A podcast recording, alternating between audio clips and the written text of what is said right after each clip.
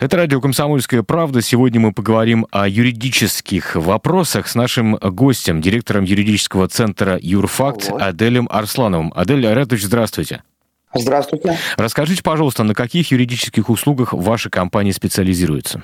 Наша компания «Юрфакт» специализируется на широком спектре юридических услуг, включая корпоративное право, банкротство как физических, так и юридических лиц, семейное право, наследственные дела – защита прав потребителей, а также представление интересов клиентов в судах различных инстанций. Мы стремимся предоставлять комплексное решение, которое удовлетворяет потребности наших клиентов в правовой поддержке. Как сейчас складывается практика банкротства физических лиц? Насколько услуга вообще и ваша, соответственно, помощь в этом направлении востребованы? Практика банкротства физических лиц остается достаточно сложной и требует тщательной юридической работы. Последние годы мы наблюдаем увеличение спроса на эту услугу, поскольку экономическая ситуация порой заставляет людей обращаться за процедурой банкротства. Наша помощь в этом направлении включает консультации, подготовку необходимых документов и представление интересов наших клиентов в суде. По каким причинам люди приходят именно за банкротством? Ведь э, существует такое мнение, что банкротство, знаете, списывает все сразу, да, сразу освобождает человека от всех долгов, от всех обязательств. Это так или все-таки нет? Что нужно знать и помнить? Вообще плюсами банкротства является то, что все долги у граждан списываются, а, то есть человек начинает жить э, с чистого листа, без долгов, а все исполнительные производства у приставов прекращаются – как-то так. Но есть, наверное, какие-то ограничения все равно, обратная сторона, так сказать. Да, в течение трех лет гражданин не имеет права заниматься предпринимательской деятельностью, он не может быть ИП, не может быть ООО, то есть открывать юридические лица, самозанятым быть может. Э, также в течение пяти лет не может брать кредиты. Хорошо, еще одно направление вашей работы – это семейное право. И часто так происходит, ну, наверное, в вашей практике вы это видите, что еще вчера близкие друг другу люди во время развода, раздела имущества становятся чуть ли не злейшими врагами. Получается ли примирить стороны, как-то поделить по-человечески имущество, сохранить лицо и отношения. И вот, ну, дополнительный вопрос про детей еще задам чуть попозже. Вот давайте вот на, на этот сначала ответим.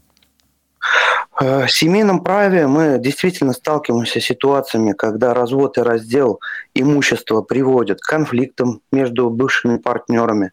Наша задача найти оптимальное решение, которое удовлетворит обе стороны и по возможности сохранить мирные отношения между ними. На практике хочу сказать то, что а, мир в суде возможен. А, в большинстве случаев все-таки по истечении определенного времени люди примиряются в судах, это положительная практика. Ну, и в большинстве случаев также и, конечно, идут до конца, делят ложки, вилки, ну и так далее. Как учитываются при этом интересы детей? Интересы детей всегда находятся в приоритете, и мы стремимся защитить их наилучшим образом, в том числе через разработку справедливых условий по вопросам опеки и содержания. Приходится ли вам, э, ну там, садиться, видимо, э, через стол друг от друга с, э, со стороной, которая обратилась к вам и говорить, что вот это мы сделать можем, а вот этого лучше не делать. Как-то, знаете, в, в досудебном порядке пытаться решить определенные вещи. Ну, что касается семейных правоотношений, да, даже когда люди приходят на консультацию, как бы в любом случае мы пытаемся сначала переговорить э, с, другой стороной, то есть э, с юристом э, другой стороны, нам, юристам, все равно проще договориться, чем а, бывшим, уже близким друг другу людям. А, вы занимаетесь еще и наследством, ну, то есть вопрос, вопросами наследования. Насколько сложно это бывает, э, и насколько, как вообще решаются дела, когда умерший, например, не оставляет завещание, когда вдруг возникают откуда-то взявшиеся родственники, которых, может быть, умерший никогда при жизни не, не видел. Вот расскажите, пожалуйста, эти аспекты. Наследственные дела могут быть довольно сложными, да, действительно, особенно когда нет завещания. В таких случаях наследство распределяется согласно закону, что может привести к спорам между потенциальными наследниками. Мы помогаем клиентам ведение таких дел, предоставляя юридический совет и поддержку на всех этапах процесса, что чтобы достичь справедливого распределения имущества. Согласно закону, наследство у нас перв, э, значит, по статье 1142 Гражданского кодекса наследниками в первую очередь по закону являются дети, супруг, а также родители. А Какие здесь спорные моменты все-таки могут возникать? Почему э, вот вы, вы занимаетесь в том числе и вопросами наследования? Если вы ими, ну, простите, моя логика такова, если вы ими не занимаетесь, значит, в этом есть какая-то потребность и э, есть какие-то э, вещи, которые, возможно, ну, либо не прописаны в законе, либо являются неочевидными для получателя наследства. Так ли это? Да, к сожалению, а, большинство из наших граждан вот, не знают то, что после смерти вот элементарно нужно обратиться в течение шести месяцев с заявлением о принятии наследства.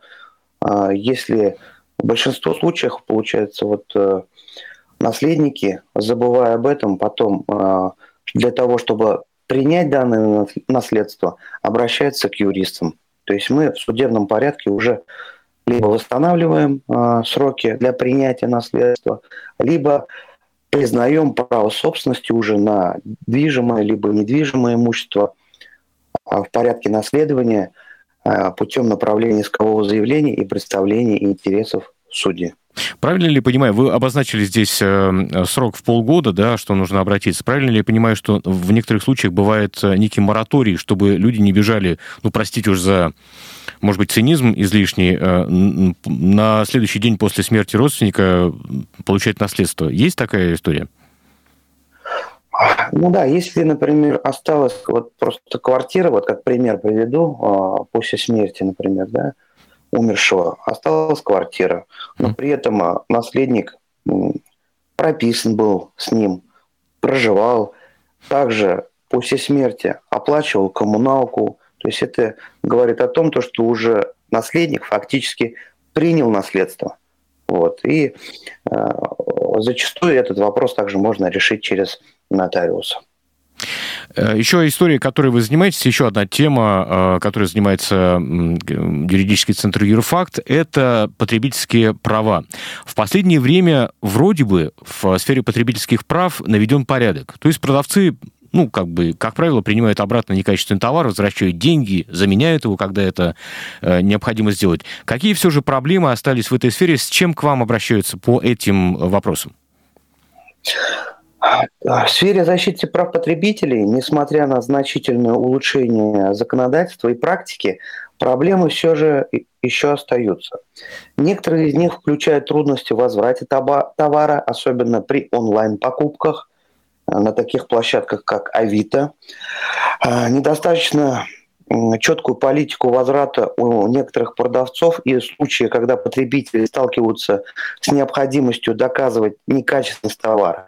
Мы продолжаем помогать нашим клиентам в решении таких вопросов, защищая их права и интересы. Вот приведу пример из практики. А, последнее время вот очень тяжело ну, вот, взыскивать денежные средства, вот, э, когда мои клиенты купили а, товар с площадки Авито. То есть а, там не видно, у кого конкретно, нет персональных данных, на кого можно подать в суд. Когда обращаешься в правоохранительные органы, а, они отказывают э, в предоставлении данных сведений, ссылаясь на то, что это персональные данные, как бы это ни звучало. Вот такие проблемы возникают. Но есть ли какая-то юридическая возможность, законное э, решение для того, чтобы эти вопросы как-то решить, простите за тавтологию? Да, да, есть. Если вы столкнулись с такой ситуацией, звоните, конкретно, детально будем изучать и решать этот вопрос. А приходится ли сталкиваться с проблемами, когда, знаете, есть такое словосочетание потребительский экстремизм, когда вы понимаете, что к вам обращается ну, человек, который, наверное, хотел бы получить что-то, что несколько превосходит законные возможности? Или все-таки э, здесь, ну, также все более или менее устаканилось сейчас? Да, все в рамках закона. Мы Я и моя а, компания, мы все действуем в рамках закона, угу. представляем интересы людей а, в судах и в других государственных органах и органах, осуществляющих государственные функции. Вы упомянули... Да, вы упомянули одну из площадок, да, на которых сейчас многие продают и покупают товары. А вот что касается крупных маркетплейсов, у которых есть пункты выдачи, э, как возникает ли там сложности при э, получении заказа, при возврате его? Обращаются ли к вам с такими вопросами? Люди по таким вопросам не обращаются. То есть э, там все уже решено, да, получается? Не возникает у людей проблем. Угу.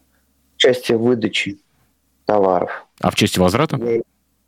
И возвраты тоже я сам пользуюсь э, данными площадками. Вот недавно э, покупали в офис кресло.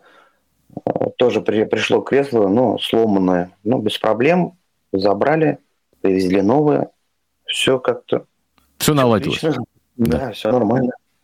Ну что ж, спасибо большое. Я напомню, с нами сегодня Адель Арсланов, директор юридического центра Юрфакт. Спасибо вам большое и удачи в работе.